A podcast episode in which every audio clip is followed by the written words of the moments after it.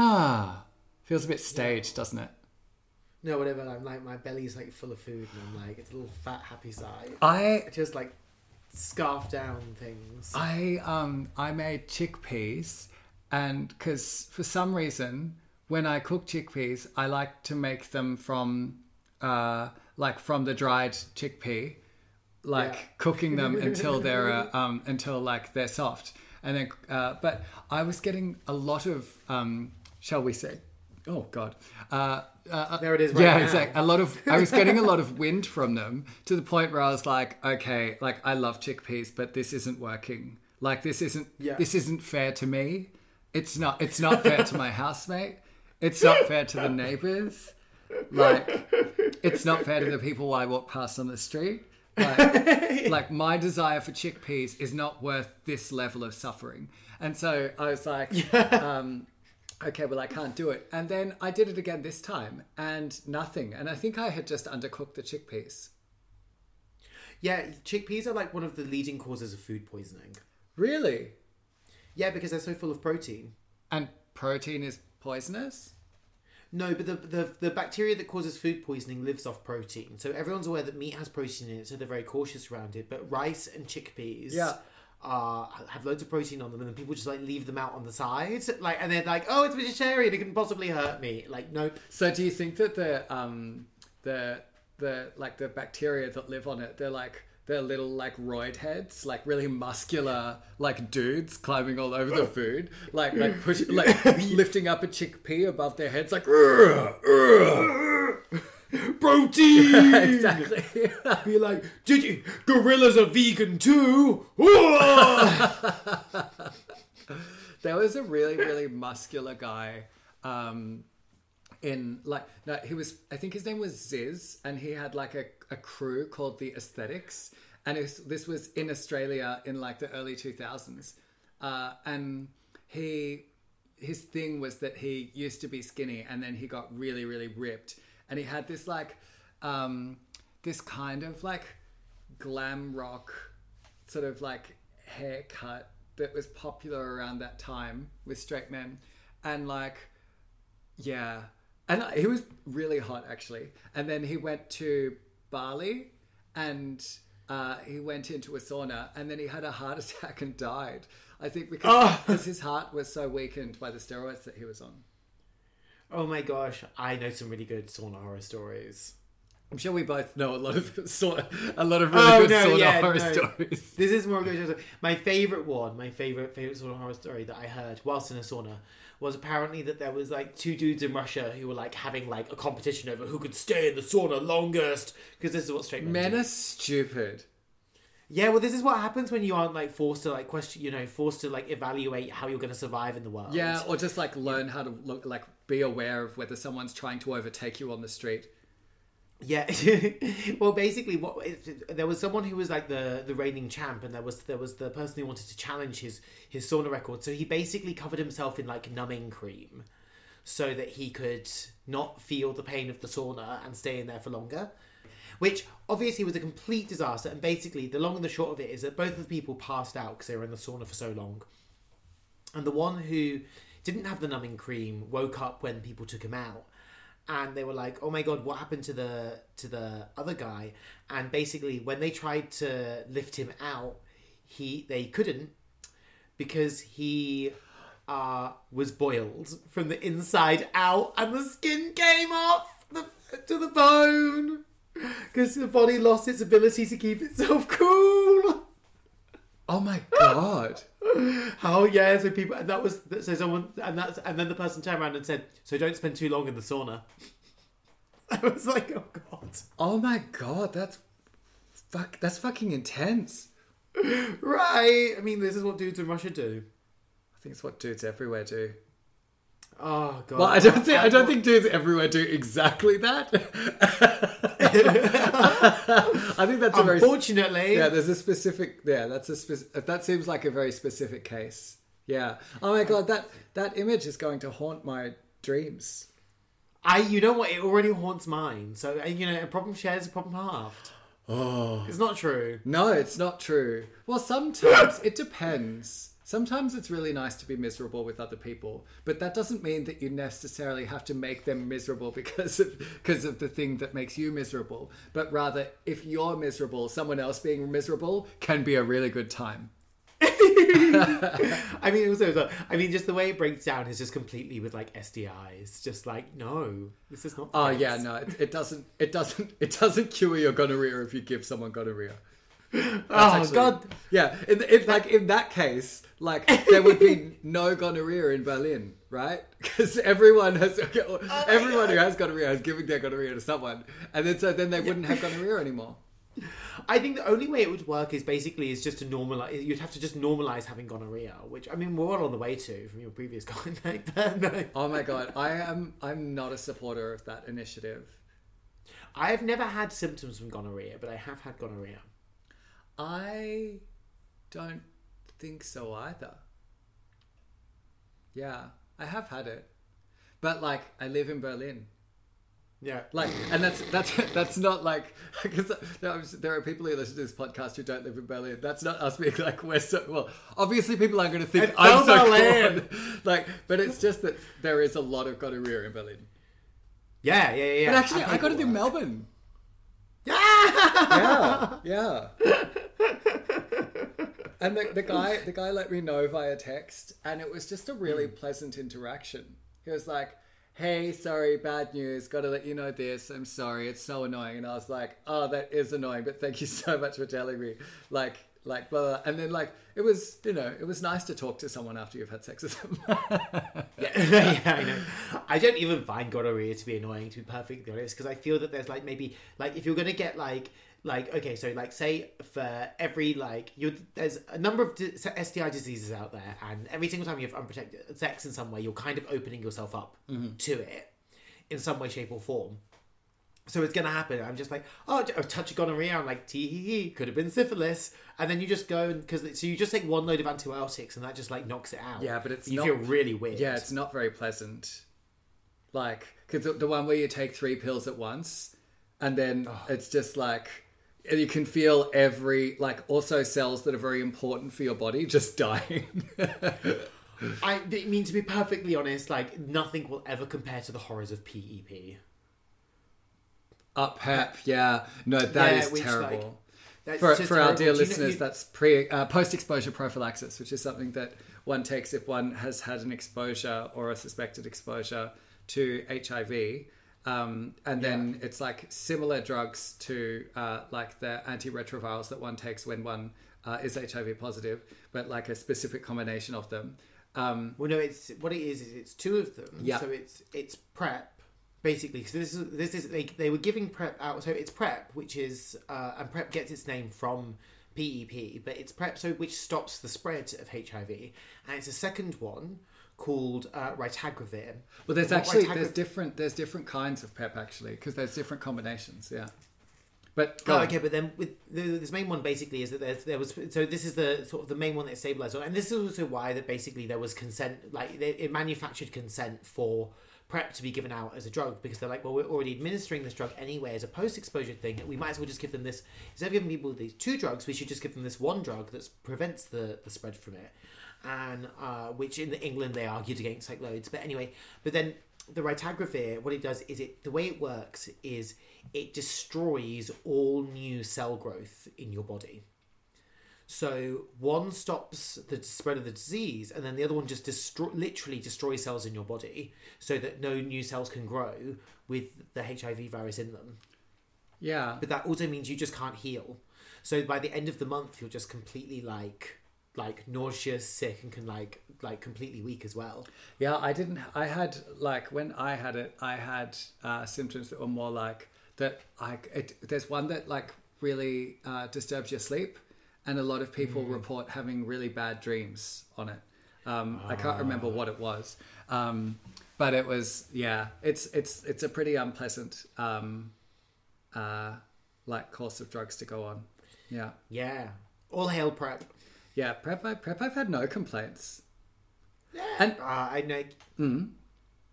Uh, it gives me. It affects my stomach for the first three weeks. I've heard this. This is pretty common. I have haven't got that. Yeah. Yeah. Yeah, but I have a pretty horrible stomach anyway, so I'm just like, yeah.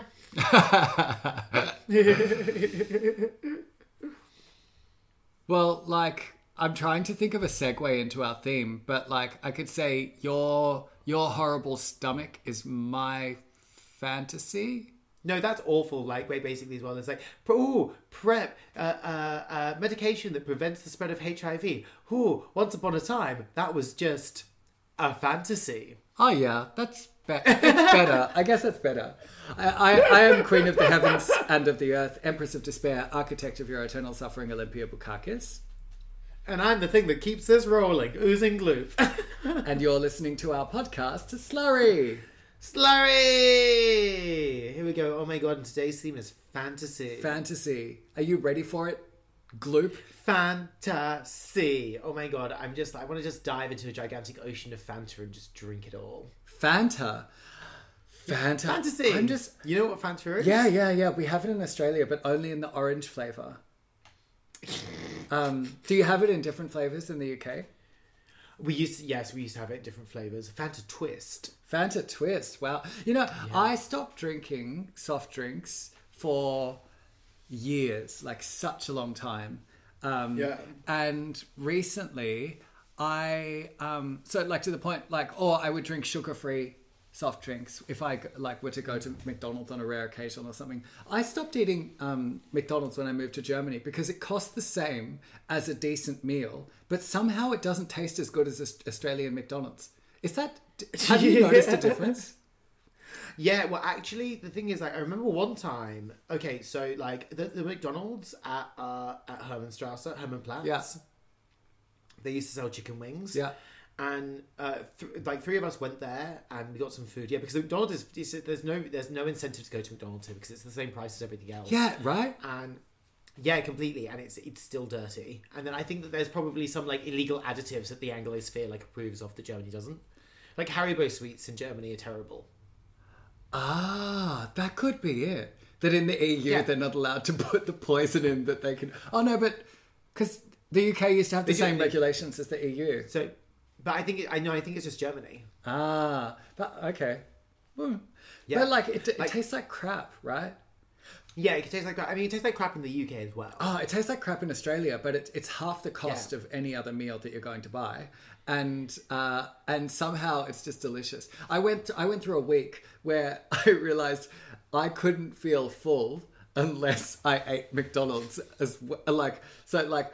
For every meal that I ate that wasn't McDonald's, I would then have to go and eat a meal at McDonald's What? in order to feel What? full. In order to feel full. What? Yes. What? Yeah, this was 2013, and it was like it was amazing. It was such a good week. I was working on a play that I really liked, and um, and then I just had McDonald's for dinner every night, and it was delicious. It was so good. Oh my god! What if you say so? I know, but it actually. Oh. Oh my god! So that's seven years ago. It's been it's been since before then that I. It was just after I moved to Berlin that I stopped drinking sugar. I made the, the decision to stop drinking sugar, and just recently I got um uh, I got a burger and chips and. Uh, this is it's, this is such a boring story, and I ordered a coke. I ordered a cola as well, and then I drank the cola, and I was like, "Oh my god, this is delicious! It was so good." Oh my god! It was everything. It was a fantasy. And then so like, and then I realized, well, when I'm going to get a burger and chips, I'm going to have uh, a cola with it. I'm just going to do it, and not Coca Cola because it tastes like shit, but like these German colas, they're so nice. I'm. You know what? I'm so glad you have discovered. I do you feel like a fully realized woman now? Yeah, I think that was the puzzle piece that was missing. any weird, any weird Fuck gender, estrogen. yeah, any weird gender stuff that I was happy having, just gone. Now that I had that fritz-kola. ich bin die gesamte Frau. Yeah. oh my gosh. I like just like uh well the thing is is that um I was actually looking so like sugar like called like ages you and stuff like that. Like What? sugar I- causes like, like I didn't understand what you said. Sugar ages you. Oh. It's really aging. There's there's this person I was I saw this nutritionist. This Let, let the sugar and the Botox in my body duke it out. I'm just going to sit back. yeah. I'm going to get a burger and chips and I'm just going to watch who wins, you know? And there's a fucking there's a, like an audience of like protein like chickpea protein bras being like protein.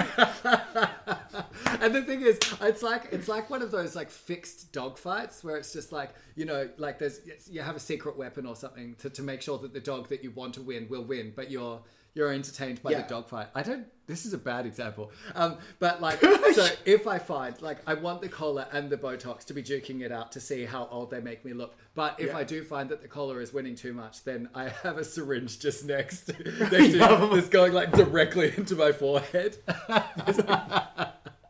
Ace up my sleeve. it's a syringe of Botox. I think why not just like gorilla glue your spray your face in place? What is that?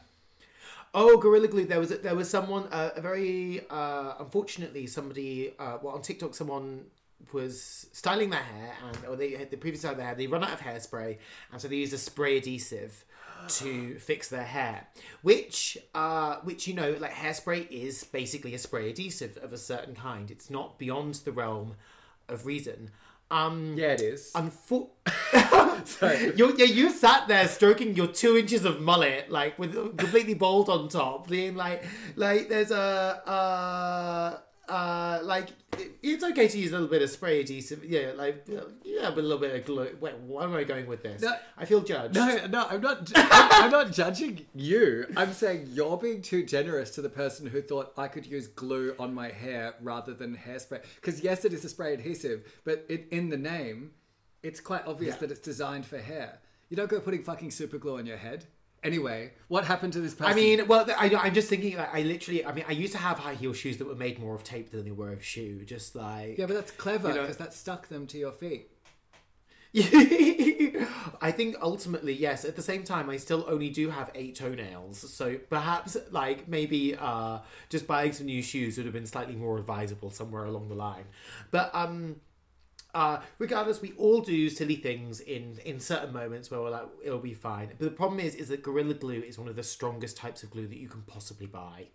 It's really like you know, like you'll see it. Like it's really, really Gorilla Glue is unbelievably strong this person washed their they made their video they said i've washed my uh i washed my hair i washed my hair 15 times and it has not moved like it's completely there so she ended up going to hospital and the internet is waiting with bated breath to see what happens I oh my god. Okay, so that's that's a fantastic story. Um, Yeah. but I also think that like um, she will probably look great with a shaved head. So like you know, um, Yeah. like Godspeed to her. It's clearly not a very smart thing to do, but there's lots of people in the world, and that means proportionately a large number of us are going to do dumb stuff.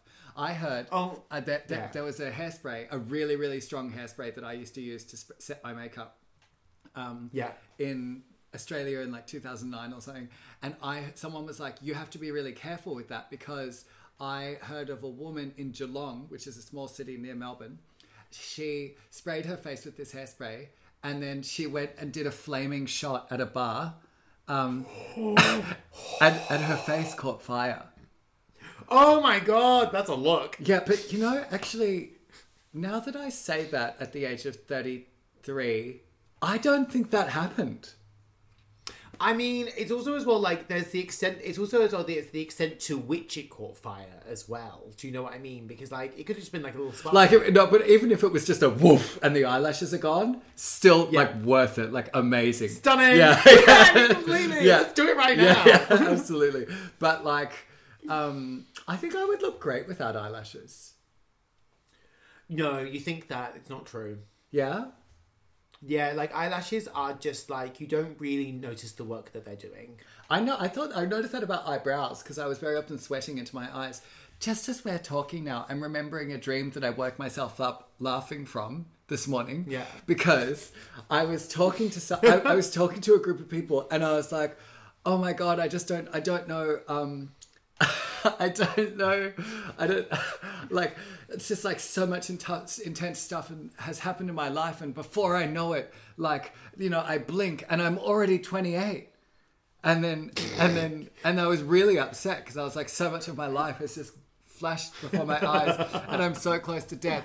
And it that kind of upset me to the point where I woke up a little bit. And then I was like, oh my god, that's not even true. I'm 34. and I was like, so it was like, like I, I went from thinking I was like 18 or something to being like, I'm 28, which is bad.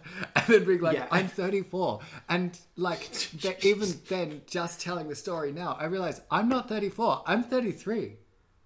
What? You're 33. When are you turning 34? September. I mean, we're basically there. You know, it's just like lockdown between now and then. We should always just celebrate our birthdays consistently. I I, think, like, I have such a complicated relationship with my birthday. I hate it. right. Well, I'm actually just deciding that, like, my okay, like, basically from this. Okay, so I'm going to be uh, 31 this year. Therefore, I want to celebrate my birthday up and from the beginning, from New Year's Eve until the date of my birthday. I think that's just the the new logic. New Year's Eve until your birthday. Yeah, November 13th. God. Okay. 11 months. 11 Then months. Christmas. Then it's my birthday. That sounds fab. Yeah, that's nice. That's nice. I just, yeah, I, I think it's just because your birthday is supposed to be a day that's nice, and then when it's not, I just get, I just, I just, just bad things happen on my birthday. Bad things. Yeah, no, I yeah, no, I actually the thing is the three the I have a really great time most of the year, and then the three days I don't like are Christmas, New Year's, and my birthday. Yeah. Yeah. I'm just like pass, thanks. Yeah.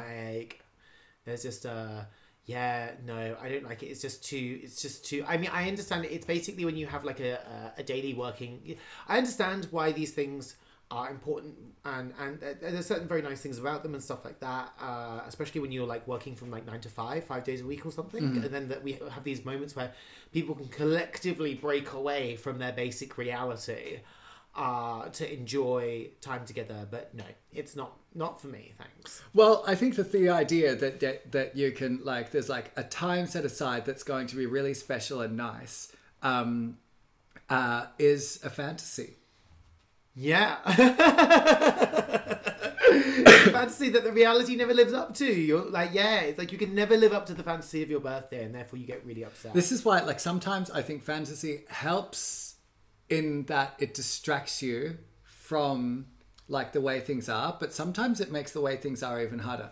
So, because like my interest, what like my interest in fantasy is uh, comes from the background of being a queer teenager in rural Australia uh, who um, was deeply uninterested in uh, like the male role models that I was being offered in, in like the, in the media.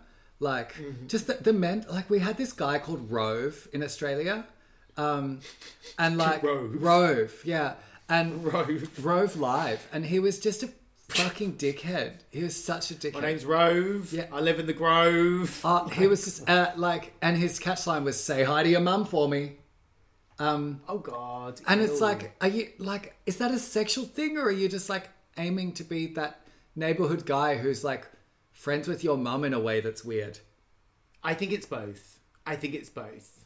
I think it's like I think it's like this kind of like uh the special form of of like cursed camp that straight men use as like pred- to be predator- predators, Yeah, right. He, like Jimmy Savile. he did. He did- he he was a little bit camp, but I'm not sure if that's just because he was short.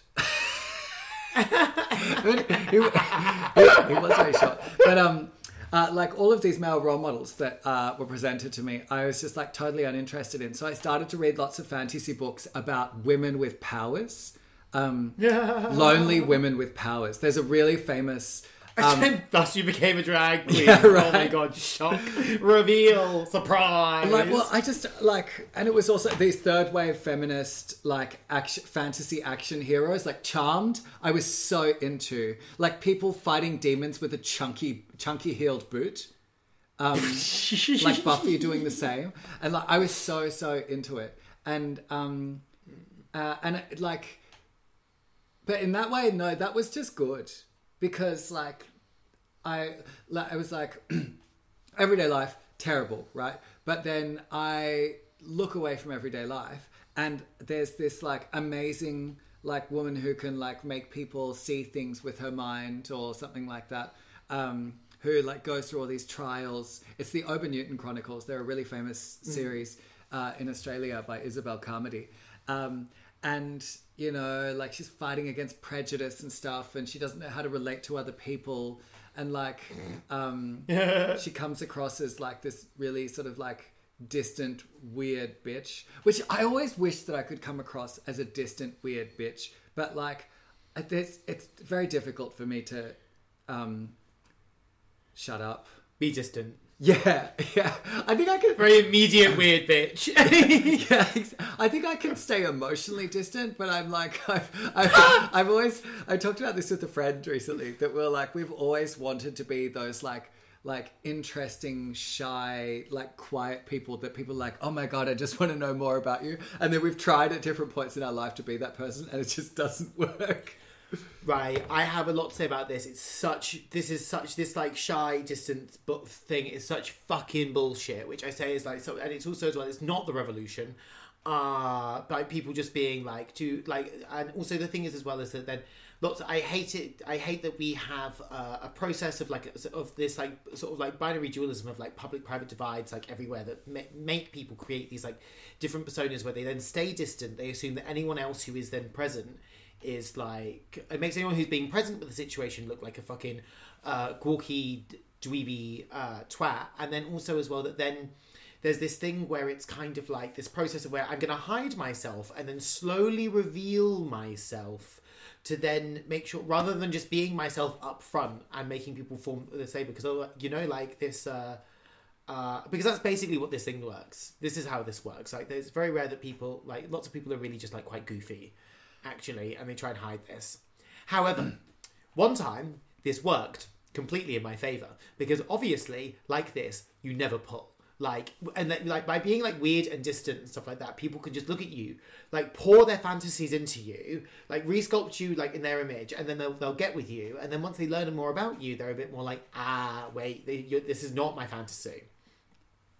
And so, and the time it worked is I was at Glastonbury and I lost my voice because I had been talking and screaming so much. And then uh, I was working at a tent where Mykki Blanco was performing, and um, I saw Mykki Blanco and I was just so embarrassed that I couldn't, I, that I'd lost my voice and I couldn't speak. I sort of just looked at him and I just kind of like, just, uh, I just went, I was like, well, I've just got to get on and do what I need to do, like get my stuff and things. And so I was going around and um, then at one point he was having an interview in the place where all my stuff was, so I just sit there and wait for him to like move from it. Anyway, long and the short of it is we were getting together with each other later. and then and we had sex for 18 hours like uh it was absurd like it was ridiculous but at some point in it he said oh you know i saw you earlier and i was just wondering hmm who is this cute quiet little weird faggot i was like he didn't even say weird. He said something else. It was like cute, quiet, nice. Uh, uh, oh, cute, quiet faggot. I want to know where. I was like, this is the only time I have ever been described as cute or quiet, and it's because I have lost my voice. Yes, I know this. I, I have also had this. I was at Ficken 3000 and I had lost my voice. And Oh my God, oh my God. And so I was I was writing on a on a pad with people. Oh my god. Um, yeah. and then I just started up this really cute and this guy because he was like, well, if you can't talk, I won't talk either. And so we were writing back and forward in this book to each other. Um, and Oh it was like this really beautiful, like like really cute like flirtation that was really somehow very like pure or whatever because then like Yeah. some, we would one one of us would write something and then like shyly sort of hand it to the other person and the other person would read it and then we would make eye contact and then they would write back it was beautiful i loved it and then yeah i, I came across this this really sort of this really like serene gentle person I know who they are. Whereas like Fake news. Normally I'd be like slamming my beer bottle in the middle of the table and being like, "Everybody, listen to me!" yeah. You're all fuckers. Yeah. Why won't you have sex with me? but like, did you go did you mutely manage to take him into the dark room? no, I didn't. I didn't want to actually. It was just a really nice interaction by itself there. Yeah, Oh. Yeah. yeah. he could have sorted your throat out. I'm not sure that that's a cure, but I'm not a doctor, so how would I know? I think definitely goes under the title of ho- uh, under the section of homeopathy. Homeopathy, homeopathy. Homeopathy. yeah, I like in that like yeah, I think that is a kind of alternative mes- medicine that I would be willing to give a go. Yeah. See if a bit of yeah, vitamin yeah. D can sort of bring my voice back. with vitamin D. Yeah. I started taking that again recently, and it really helped. I mean, I'm happy today. Yay! Oh, you can be the sunshine. Yeah. I went for a run in the sunshine and that was really nice. And also it's this thing, this thing this like when people who are running or when and also when you are running, like are just somehow magnetically fuckable. Like if someone runs past you, you're ah. like like it's like they're only going to be passing me for a short period of time, so I'm going to feel all of the desire that I might feel for them immediately. Like, you know, people everyone just like everyone checks you out when you're running. Everyone. I hadn't noticed that, but when I used to go around on a bike, I used to just check out everyone, Yeah. like shamelessly, because I was like, I'm, you know, I'm speeding by. Yeah. I don't have time. Yeah. Just like boom, boom. Oh yeah. That like there are people who do bike porn, right? I've never seen it. Oh, I saw it one time. I saw it in Edinburgh at the. It was like the closing. There was this um, uh, at a certain point, I used to. I was just like, "Am I deaf?" Because I basically only ever turn up whenever I manage to turn up to somewhere culturally significant. It always seems to be like as it's in decline or it's its very last event. Um, and one of these was a place called the Forest in Edinburgh, which reopened as a, a small cafe. But it was basically it was an anarchist. It was a it was a left wing uh, eco uh, eco anarchist collective that had a gigantic church in the middle of Edinburgh. Cool. And yeah, it was so gorgeous. And I was like there for the very for the closing party basically. And uh, for the very last time because it was being gentrified, and uh, there was the bike porn people down in the bike porn people, uh, which uh, includes Anne Fiddler who lives in Berlin. Oh hi Anne. Oh yeah, yeah, Um, yeah. Yeah, Anne Fiddler used to do bike porn. Yeah, Where where And, I mean- where is the bike? How does the Oh, bike there were. It was a. It was a number of short movies. Is the bike in the background or is the bike a sexual partner or Oh you my know when my gosh. mum was pregnant with me she was Yeah. riding a bike around the town uh, like Yeah. like to get around and people were gossiping about my mum for riding a, a bike uh, when she was pregnant because like that's where I'm from um, Mm. and and someone told this to my mum they're like people are concerned that you're riding a bike around town and my mum said I leave the seat on it's fine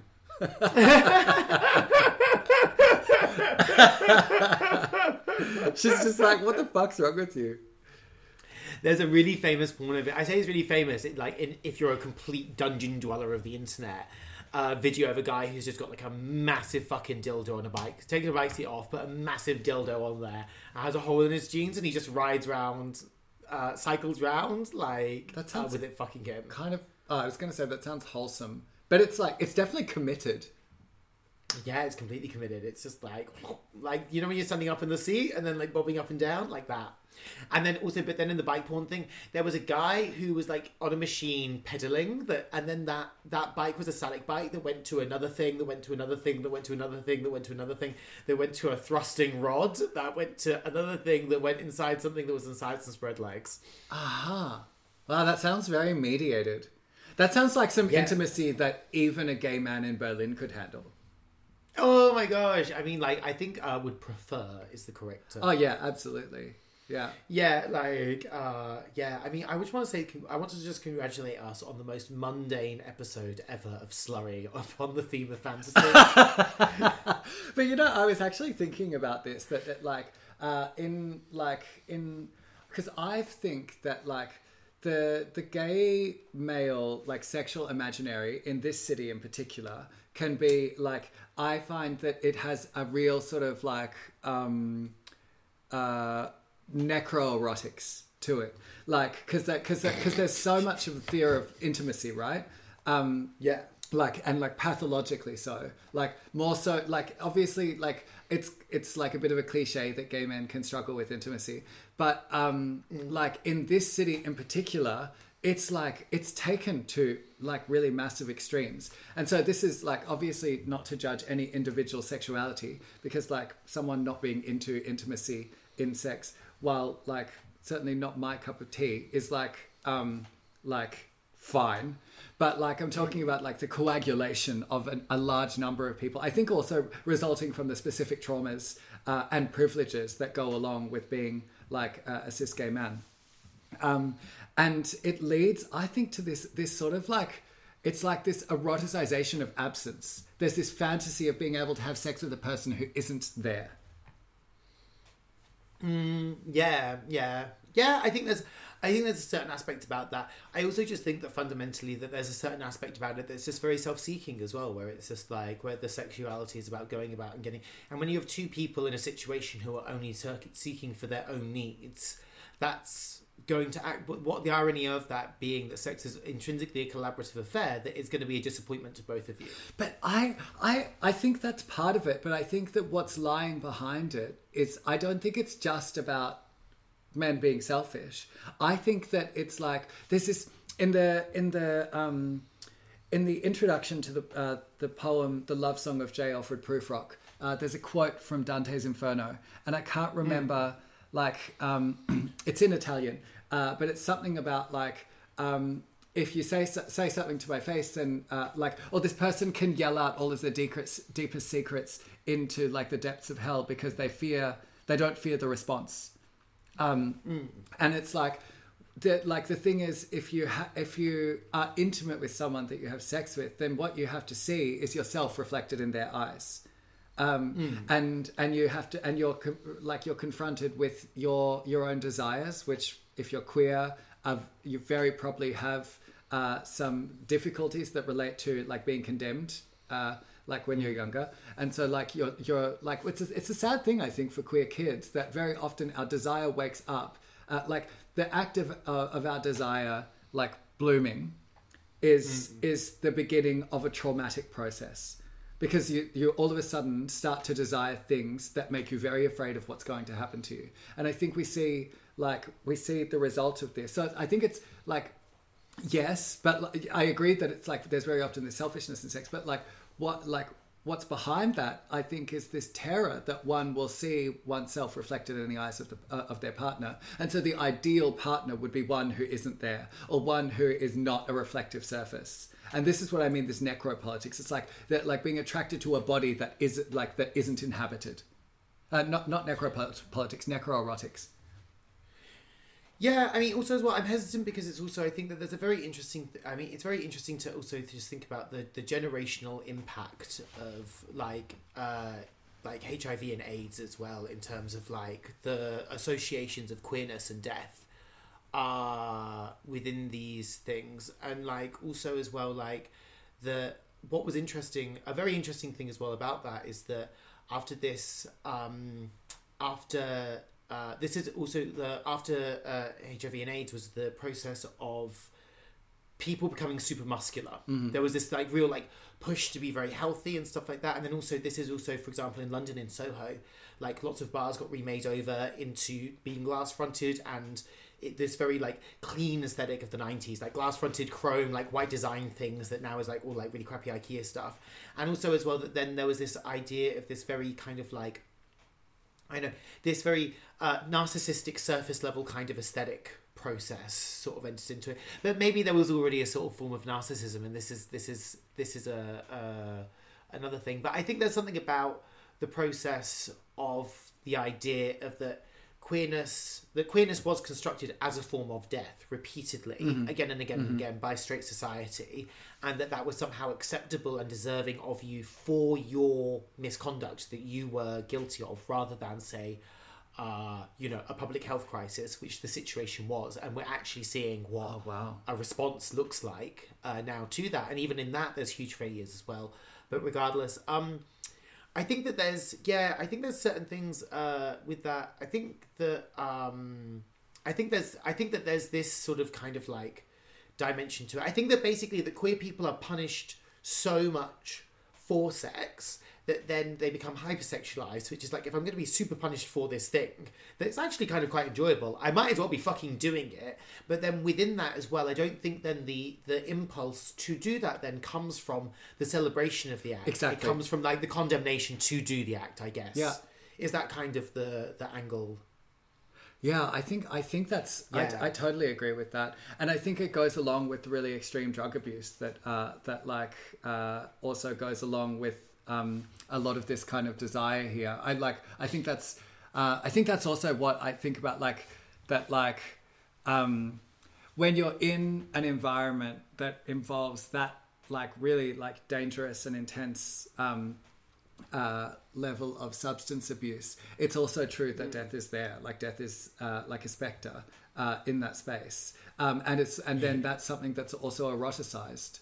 Um, and there's like I think yeah.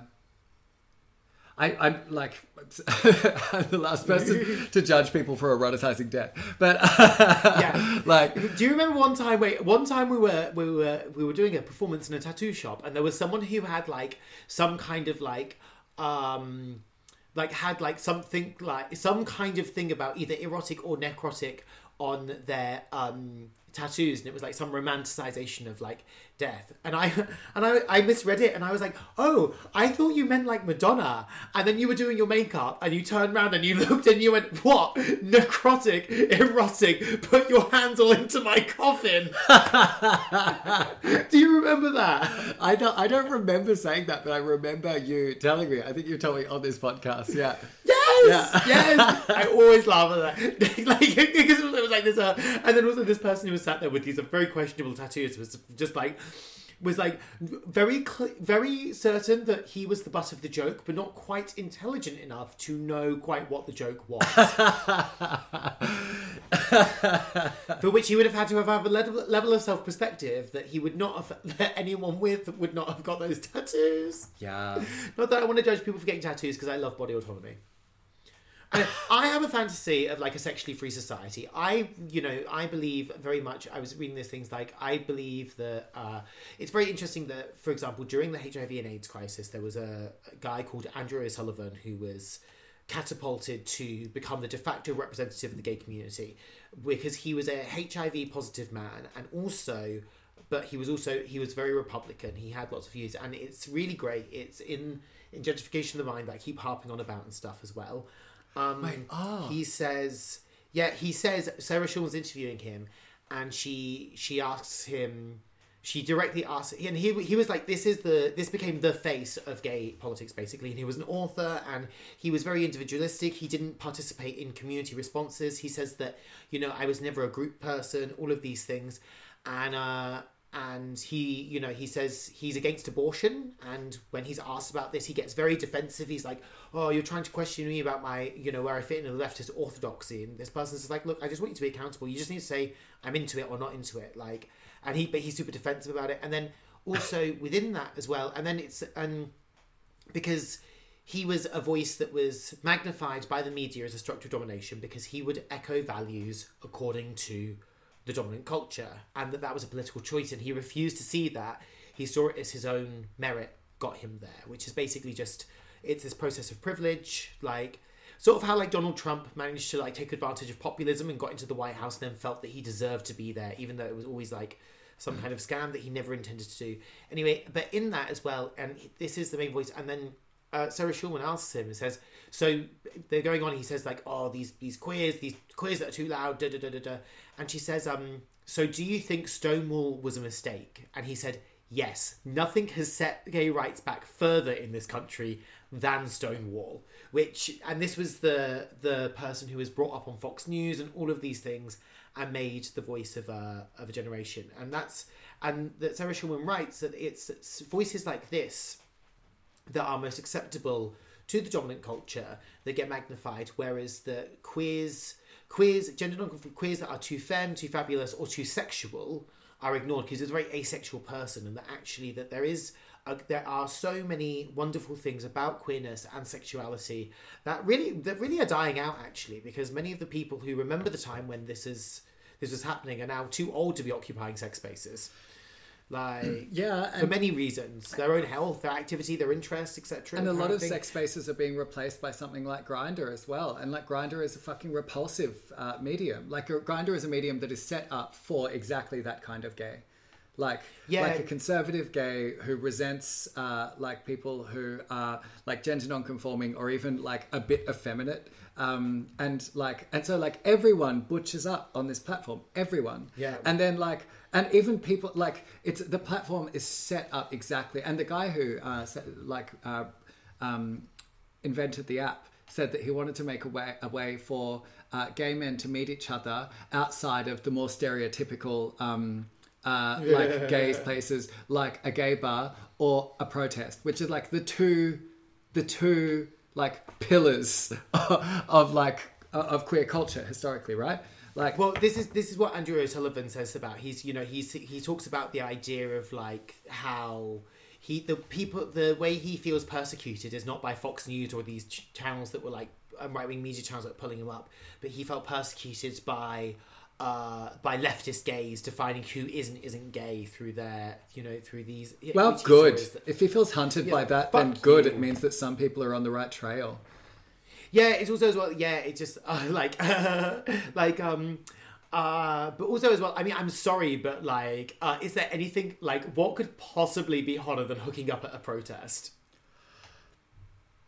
Uh, like, I'm like so into full that. sex or Oh my god! I actually, I did, I did have, uh, I had to on the 23rd of each month. I like to do a uh, a ritual called the Sigil of Three Liquids, which you can look up if you're interested from the Temple of Psychic Youth, and you have to write down your greatest sexual desire and do some other things, and um, and uh, for that, I imagine myself like uh, being fucked in an alleyway at like a uh, a gay like uh, whilst a like a radical queer protest goes by. Like that would be amazing. I- but like even I have- just meeting someone. I had uh, I have friends who at the like the Nazis Wegbassen, like the anti AfD demo, Yeah. there where the club like all the clubs. Um, I'm not sure if it was the club commission, but like all of the clubs in Berlin, like uh, and parties and stuff, made like they were the biggest contingent of this anti AfD demo, and then the biggest contingent of that was the queer clubs, and and it was going along uh, like the the Straße des 17. Juni or something.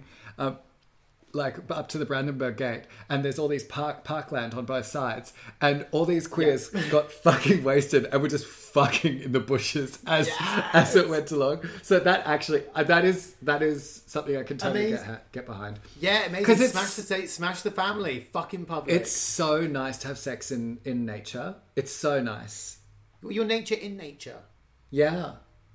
So as this is as this is a a, a, podcast about reality, let me tell you about my confrontation with like the grimmest reality. Where I was in the cruising ground one time and I was walking along, and um, I heard a little noise and I looked down and there was a tiny little mouse and it saw me and it was scared and I was like, oh, it's so cute. I don't want to scare it. And so I stopped. I stopped still. And the mouse stopped still, and I looked at the mouse and the mouse looked at me. And the mouse sort of looked at me and I just stayed really still and it was like, okay, you're safe. So it went back to what it was doing, which I didn't notice. And I noticed it went back and there was a great big human poo there. Oh. And then the mouse started eating the poo. And I was like, oh my god, this is disgusting because it was a little brown mouse and a big poo. And I was like, oh, and I was like, this is so gross. But the mouse was so cute with these little black beady eyes. And I reached down and I got my phone. I pulled it out and I pressed record. And as I did, a fly came and landed on the mouse's back and started crawling all over it. It was like this is a time on Facebook when those those those videos of animals in nature sitting on each other were like really in vogue. this is like the complete antithesis of that. It was absolutely horrible. That's disgusting. It was foul. Oh my god. Kind of loved it. It was like oh Oh my god, that's terrible. Right nature and nature. I yeah, that's not what I was thinking of. no, I was thinking like green leaves and open air and a blue sky. Yeah, another time when I was walking through the cruising ground in Hasenheide, I was walking and there was like a, a stalk stuck out, and someone had, obvi- had used a condom, and then they had artfully draped the condom over the end of one of these sticks that was sticking up like some like terrible rose. Oh, it was like that's oh. disgusting again. I mean, I do love disgusting things. Yeah, you do. Like, it, you know, it's a fil- like just like John Waters says, it's a filthy world. It is. That is true. You know, I was thinking um, about like then it made me sort of think that like the fantasies that we have are produced by like our experiences, like uh, like by uh, that are a way of dealing with the society in, into which we're born. So this is why it's point like it's pointless and also totally like absurd and moralistic to judge uh, another person's fantasies. Um, but like, Yeah. Well, I think it's interesting. Like you know, there's this, this comment as well that sci-fi, any sci-fi that's ever made, is always a comment about the society within which it's made, Yes. rather than an actual vision of the future. Yes. Which I feel fits in very well, very well with. which is why you see in like Tolkien, like this very, like this very intense nostalgia for like, well, I guess it wasn't nostalgia at the time, but a very intense fondness for like a greater separation of races. Um, like because you have like these elves who represent some sort of Nordic ideal, and the hobbits who are English, and um, and then like uh, like the various other racialized groups, including like humans who come from the east or the south, who align themselves with Sauron. like it's like this whole thing, but like um, this was something that I thought about when I was uh, like because uh, as I got a bit older, I realized that the fantasy that I was reading was like really really conservative, like. Um, yeah. Well, this is yeah. Cause, and, like, and usually it's especially with race that it's really like that it's a real problem because it's like it romanticizes and like deifies whiteness, um, and then it's it's really just like it's Well, really it's- naked. it's- I think. No, and it's it's a very it's a very peculiar double bind as well, which is it romanticizes whiteness in the in the in the spirit of being factual, at the same time as intrinsically relies on the, the suspension, the wholesale suspension of the laws of physics, and all forms of science and forms of history to create magic and elves and all of these things at the same time. Like, oh yeah, but that's what really happened though, and it's very funny that actually that it's also this is with my work on comicracy i've already got one short story and i think that i will never manage to write another one again because i'm too lazy uh, or never or getting distracted by things but it's this idea of creating uh, uh, alternative fantasy because I really f- oh I've tried to work with this performatively or, or in certain ways just because what really struck me is that for there to be this greater liberation of ideas you know for there to be dragons for there to be witches for there to be magic it seems necessary to go back into a more restrictive social system in which there's always emancipated female characters who are exceptions to uh, a very impoverished female condition Yeah. Yeah, absolutely. Yeah, it is. Like- yeah, it's like in order to, in order, it's it's like the same. It's like the same, like the Make America Great Again, uh, Great Again. Uh, right Great again. But it's like it's like that same logic that it's like if we go back to the olden days, then we can have special things. Um, and then it's also like with casting in like fantasy now, you know, you say this thing about like that, like you know, there can be like flying dragons or whatever, but like if there are people of color in a like uh, in a fantasy genre that plays on a, a like a medieval European aesthetic, um, then people are like, uh, that's not very realistic. As though migration is less uh, is less likely than a fucking flying lizard. Yeah, no, and it's also it's actually factually completely wrong. Uh, there's a oh, there's a good Tumblr that I used to go on when Tumblr was still active, which is medieval people of like people something about wait. Uh, I'm going to be very. I'm going to annoy you, and I'm going to Google it right now. Yeah, that is annoying. Um, oh, okay. Maybe I won't. Do it then. Maybe I'll just get. I'll try, I'll try and find the link. yeah, yeah, to yeah. Um, okay, that's a bit of one, and it was, and then I'll actually say it right. But basically, it's a Tumblr devoted to you know to historical examples of people of color in, in medieval and and uh, uh, moments of history in which which have been whitewashed, and there are active attempts to whitewash it. Like for example, the during um, during the European Dark Ages, there was a uh, Islamic uh, empire in, Sp- in North Africa and Spain. And this is, uh, it's a very fascinating period of history. They had streetlights. I don't know how, but they had streetlights. I don't know if it was gas powered, if it was like they had streetlights, they had plumbing, they had all these things. There's uh, the Alhambra in Spain is an example of the architecture left over from the Islamic Empire. It is because of uh, this empire there that we have the number zero, because the number zero is. Uh, Arabic, the, the numbers zero to 9 are referred to as Arabic numerals, but uh, historically, uh, the Arabic people who brought them over, who gave, who they got that name, referred to them as Hindi numerals Yeah. because they actually came from India uh, in various ways. And also at the same time, the reason why, so the, these numbers were crucial to the Renaissance, which itself was crucial to the Enlightenment, because people didn't have the basic ability to uh, to abstract lack before. They were using Roman numerals or whatever. They weren't using zero. And Roman numerals suck. yeah, they Like just Ro- Roman suck. numerals suck. That's so shit. I hate them. They suck balls. I I know a really bad joke about Roman numerals. Do you want to hear it? Is it gross? No, it's not. Okay, gross, great. it's Go, lame. go. Okay, so in ancient Rome, they had uh, four types of poison. Uh, poison I, poison II, and poison III would kill you, whilst poison IV would just make you a little bit itchy. it was actually in Star Trek, and I saw it in a meme. Yeah, that's that's Well- that's cute. Um, Yeah. but this is true But- about Mu- Yeah, Muslim also. Yeah. well, yeah, it was also all the scrolls of Greek philosophy that were also crucial. So all the writings of Aristotle were translated by a religiously tolerant Muslim empire that Yeah. tolerated uh, Christians and Jews, uh, along with. Uh, with limited rights, of course, Yeah. uh, with uh, with that, and that created the centers of learning and centers of translation. called- and so, and so, when we say European Dark Ages, we mean Christian Dark Ages very specifically. Yeah, it's, it's called Al Andalus, right? And, there- and there was a, a very famous university. I can't remember its name, but uh, it was people from that university who went north uh, and founded Oxford.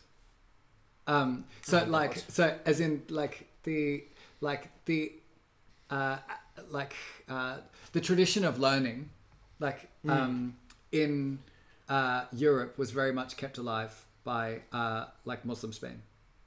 Uh, It was actually arguably created by Muslim Spain because the uh, I mean because if you look beforehand, then basically uh, it's not until I mean I, I, I the thing is is that you have to uh, because it depends on how you define Europe and what you think of Europe as being, which is to say that basically the Renaissance is a very like I'd say it's kind of like uh, very uh, I suppose like it's more like France and things, whereas these places uh, previously, in historically, when learning was in centres of uh, Greece, but then mainly Rome and the Roman Empire, of course, were very much fringe places. They were just like Gauls and Anglo Saxons, and there, so there was no uh, there was no history of learning in these places then. Well, So- no history of recorded uh, of written learning.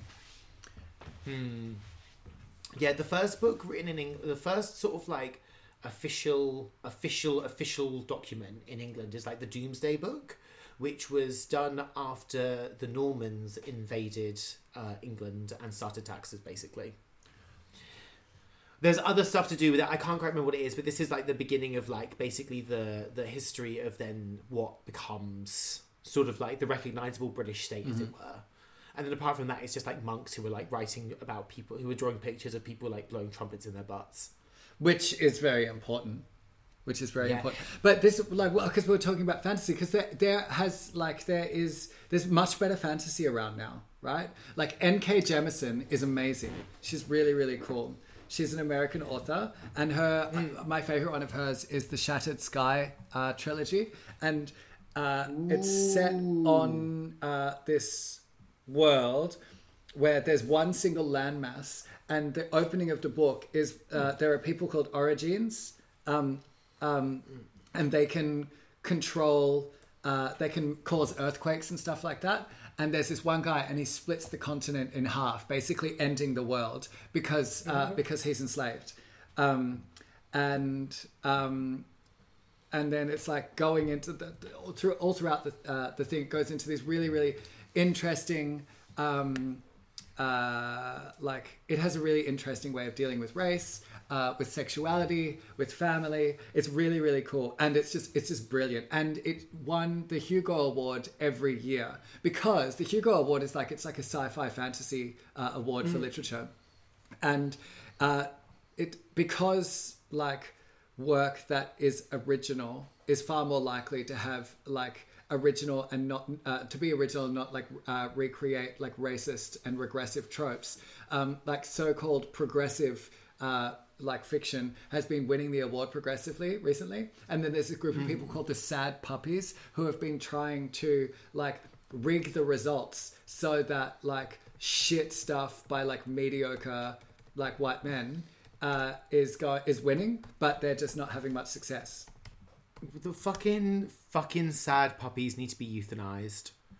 Yeah, yeah, So there's a. I actually want to mention it's a specific book. That, well, Hugo. Well, there's of course there's this book. There's this amazing book, a series of books called Rosewater that I've mentioned before on this podcast. Yeah. Which won the Hugo Award before. I don't actually know anything about the politics of the Hugo Award, so that's very. It's a good, a great insight, but I don't really necessarily have a lot to contribute on the matter. Apart from the fact I think awards are kind of dumb, but like I, I understand they're, they're sort of they're useful and it's a it's a useful thing to at least uh, communicate with each other. And hey, I'm also quite dumb sometimes, so um, it's one of these things that uh, but um yeah, like Rosewater won this thing, which is uh, by Tade Thompson, and I got that from a place. It's the International Book Laden on uh, in Berlin, and uh, near Ostkreuz. Basically, it's an international bookshop near Ostkreuz that uh, uh, has lots of fiction in. And there's also another great bookstore in Berlin I love called Otherland Books that has an amazing collection of English and German sci-fi as well. And bookstores are allowed to stay open during the lockdown because of uh, the the tax codes, basically. So you can still go and buy books and support bookstores in this time of incredibly uh, controlled social manoeuvring. But there's also another great book as well that I want to mention, which is uh, the book Maiden Mother Crone, Fantastical Trans Femmes, and it's a, sh- a series of short stories all about trans feminine characters. Mm-hmm.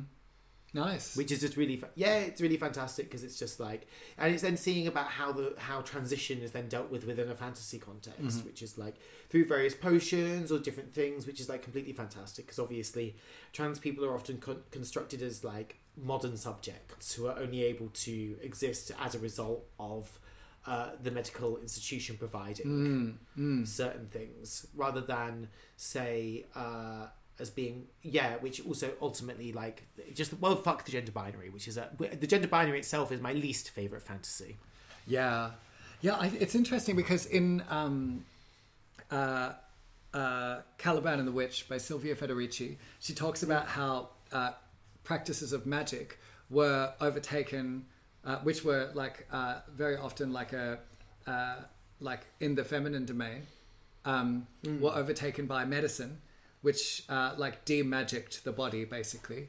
Um, And this was like uh, accompanied with like the witch burnings and all of this. That like these things, the creation of mo- um, of modern medicine uh, very much involved the um, uh, like uh, like brutalization of women's bodies and those who practice that magic. Now the book is a little bit turfy because she doesn't acknowledge the existence of any people uh, who aren't men or women. Um, and uh, like, and she explicitly yeah. she explicitly rejects post like so- so-called postmodern feminism because she said as long as uh, like women are a category of people that are so she's not essentialist but as long as women are a category of people that are created through the division the sexual division of labor i will continue to talk about women. It's like well the argument isn't you can't talk about women. The argument is that we should also like acknowledge people who aren't women um, like uh, like who aren't women or men. But anyway it was written in 2006 uh, 2006 2007 and she's pretty cool otherwise. But um it's also this thing that very often like people who fall outside of like uh, the the, the gender binary that we which as we understand understand it has its roots in the bourgeois ideology of uh, the industrial uh, industrializing Europe. Um, uh, also like um, very often uh, have a history of being involved in like what we would call like magical practices or like um, like uh, like practices of regulating culture and, and things like this in like in uh, in very very many different uh, societies including in Europe. Um, and it's interesting now that like uh, that uh, a lot of the time this idea of like transness is tied to this medic uh, this medical model. Um, whereas in the past it uh, like we've also been tied to like magical models Yeah, I think it's quite interesting. What I was thinking basically as well is that also if you think if you also if you take the energy and time and effort that it would it takes to raise a child, um, and you actually put all of that instead into Your wardrobe. of yeah into your wardrobe into social production. yeah Turn and looks. yeah turn and looks. You put that into turn and looks. the amount of looks that you can turn. Actually, I was thinking about this was just with the nature of art as well. That also that people get caught up in things so much that they don't have the time to develop an artistic practice, which is why people are ready to buy art basically as well. Like This is actually I realise this is a great thing with it because it's also that if you that when you don't you aren't within just when you look towards forms of production that are outside just reproducing the species, but cultural production. Because obviously, when you're reproducing another human or things like that, then that's a lot of effort, and also that's a very interesting. That's a very interesting and dynamic and creative process as well, in which parent because parents are arguably your original gods at a certain point. It's just like there's this like deification of them. So I think it's interesting. I think also just in terms of like magic and, and modernity and these sorts of things that when the witches were being burned, there was also John Dee, who was like the court magician for the Queen of England, and uh, he it's rumored he's the person who, who thought of the, the the British Empire. But what's very interesting in terms of you know what I mentioned earlier about the number zero and its its impact on the West, which came about because of this this Muslim empire, is that Isaac Newton was actually primarily an alchemist, and he spent most of his time writing about alchemy. Really, ninety yeah ninety like ninety percent to ninety five percent of Isaac Newton's writings are gobbledygook about alchemy. like it's all yeah, they're completely nonsensical. Amazing. And actually, yeah, and the laws of physics basically are a complete exception to these things he was writing about, and also to do with light and these sorts of things. It was to do with this very precise moment. And Slavoj Žižek argues that um, that the intellectual space was open uh, opened up for this this space of abstraction is due to basically market abstraction.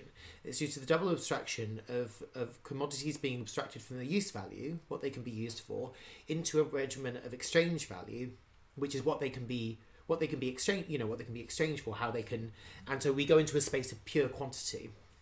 And that also as well is that uh, at the same time like as this was happening that um, Descartes came up with the Cartesian coordinate system, and then later on, conceptual like gave a description to the Renaissance and Enlightenment itself, like of which I think therefore I am, which went through various things. But both of these things basically they, they require this use of zero. They require this space this space of abs- uh, of absence at the heart of it to function. And this is what what really magic and religion also are in a certain sense as well. They're a process of relating to absence and allowing people to to conceptual to conceptually engage in the world. Even the number zero itself is actually primarily uh, uh, a representation of the state of nirvana, and it comes from uh, from from like from an ancient cave somewhere. Which basically it's about the idea of being in a completely per- and that's why it's a circle.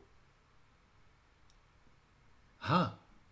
Is being in this complete state of bliss that with neither beginning nor end, and that's but that means comes zero comes from Buddhism. No, uh, Hinduism. Hinduism. Yeah. Oh. Or Nirvana or something like that. I don't. I thought it was. To... I thought it was the. um It was like, uh like Arab mathematicians in the Muslim Empire that came up with zero. I don't know. No, they didn't. They yeah. trans. No, I, I, I translated. Like I said, that the, the Arabic numerals were previously called Hindi numerals. Yeah, yeah, the numerals. But I thought the concept of zero they came up. No, no, no, no. The concept of zero comes from India. Really? Like originally huh. Nirvana. Yes. Yeah. Honestly, if you want to treat yourself, go and research the number zero. that is a very like a that's an oozing gloop retreat. it's like Friday night. I know what I'm gonna do. Ooh, baby. Yeah, but it's, the point as well is that basically is that medicine mathematics, all of these things are just forms of mysticism yeah. that are translated and sh- with share that are functioning within a shared consensus space. Yeah. Basically, and that a part of that also at the same time as well, which and that shared consensus space is one that excludes trans experience. Yeah. Yeah. So then, yeah, I'm just like I'm I'm catching up. I'm processing all of the things that you just said. This is like, yeah, well, also I think as well that it's it's kind of interesting as well that that fantasy as well is also again this it's this place of imaginative escape because fundamentally it fantasy is just kind of a way of getting away with all of it and just kind of like delighting in things and getting away from all these different complicated things. I mean, the, the, the, history itself is, and history itself actually is a fantastical process because obviously that what we read is something that is authored and it's an interpretation and like a translation as well. It's not it's not the reality we engage in and actually there's many different ways of viewing these things and i think that fantasy is this beautiful it, like fantasy sort of allows us to uh, this space to just engage and play in like different concepts, which also as well. And I think just a great example of this as well is uh, is the Left Hand of Darkness by Ursula Le Guin. Uh huh. Well, just you have you read? that? Yes. Yeah, you know, just for the way that it opens up this, it's really uh, what's really funny about that is that reading that from a non-binary perspective in the 21st century, it still completely works, despite the fact it was written about 40 or 50 years ago. Yeah, Ursula Le Guin's great. I love her. Oh, so good. Yeah, she's sick. Yeah, yeah, yeah. Uh, also, as well, like, uh, oh my gosh, she is sick, and unfortunately dead, but completely sick. Yeah, well, some very sick people are also dead. Oh, yeah. well, I think that's a very, uh, very um, good. I think Ursula K. Le Guin is exactly the right place to leave our um, episode on fantasy. It's been uh, a pleasure to discuss the various fantastical elements of life with you, Oozing Gloop. And I have enjoyed this belly crawl through the mundane with you, Olympia Bukakis. Thank you very much, uh, dear listeners. If you have, uh, if you like this episode, please share it on Instagram. That really helps us uh, meet new, friendly, fun, exciting new listeners. And also, if you have a question, comment, or some feedback, or an idea for a theme, then you can email us at Slurry speaks at gmail.com. yes, yes, of course it's dot com. I know. Yeah, you can send an email there if you want to take Olympia out for a cola. the scandal. Yeah, yeah. Well, I do check that email inbox. So if you do want to, if you want to buy me a cola, then let me know. or, or now that we are opening it up to that, or if you want to beat the shit out of Oozing Gloop, uh, then you can also Yeah. send that in, and I'll make sure that. Yeah, I want to say I'm yeah I'm very doubtful about our listenership's uh, commitment after I only got one one message on my Instagram about what someone wanted to do after they died, and it wasn't even about them; it was something else. Oh, yeah, I did not get. I was I was hoping to get spammed with at least five death related Instagram posts. yeah. I guess maybe people weren't really feeling death because you know so many people are dying at the moment. fucking like. I think that's uh, fair. No, I just got the um. I've actually just got the the uh, the Tibetan book of living and dying, Uh-huh. and it, it very explicitly talks about the process of integrating death into uh, your life and preparing for death in various ways. And actually, in the West, we have a very negative approach to it. And that's a beautiful postscript to our episode on fantasy. Bye. Bye.